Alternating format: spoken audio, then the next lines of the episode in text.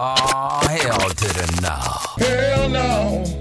To the no, no, no. Hell to the no. Mel's presents this week's Hell to the No No Award on today's R&B and Throwbacks. My Kiss 1031. This week's Hell to the Nana Award goes to the United States government for its continued shutdown, now dragging into its 21st day. Now, I couldn't just give the award to y'all president, who first said that he was going to own the shutdown, but now he's passing the blame to the Democrats, all because he can't get his little wall funded.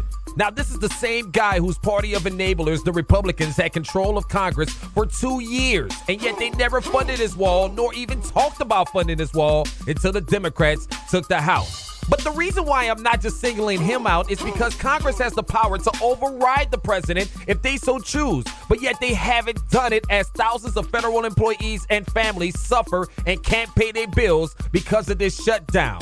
Now, listen, if you really cared about the people in this country, Congress, and the president, y'all would get on with the business at hand. But again, y'all want to play politics. It's funny how folks also, especially here in Texas, want this wall built, but y'all ain't been nowhere near the border to even know what's really happening down there. The closest border most of y'all been to is Taco Bell.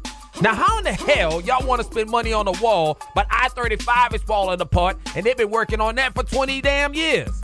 Our priorities are so jacked up in this country, and it starts with our leadership. For playing politics in a time where people are suffering, the entire, the entire United States government, Congress, the president, no matter what party, gets this week's Hell to the Nana Award. Hit 'em, Bishop. No. No, no, no. Hell no. You can read more about my thoughts on this on our website at mykiss1031.com.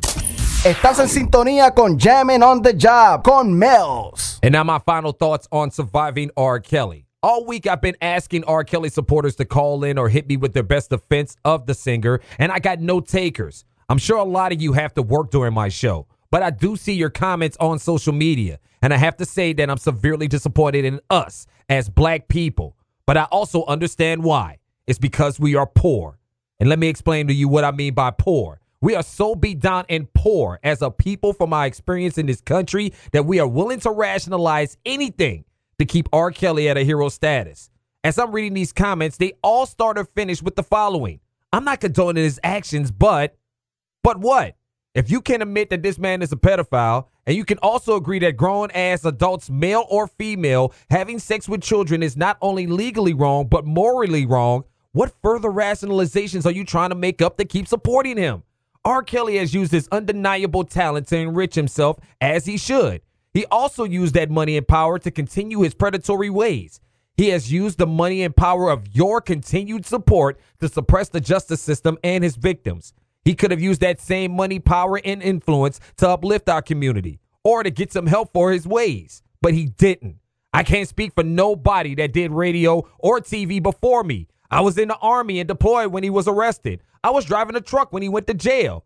But I am in media now, and I, for one, will no longer participate in enriching R. Kelly so he can continue his behavior, and I will happily cut off the head of the snake that has used his music, his money, his power, and his influence to prey upon poor black girls and women in the black community that he knows will continue to support him because he knows this one thing for sure.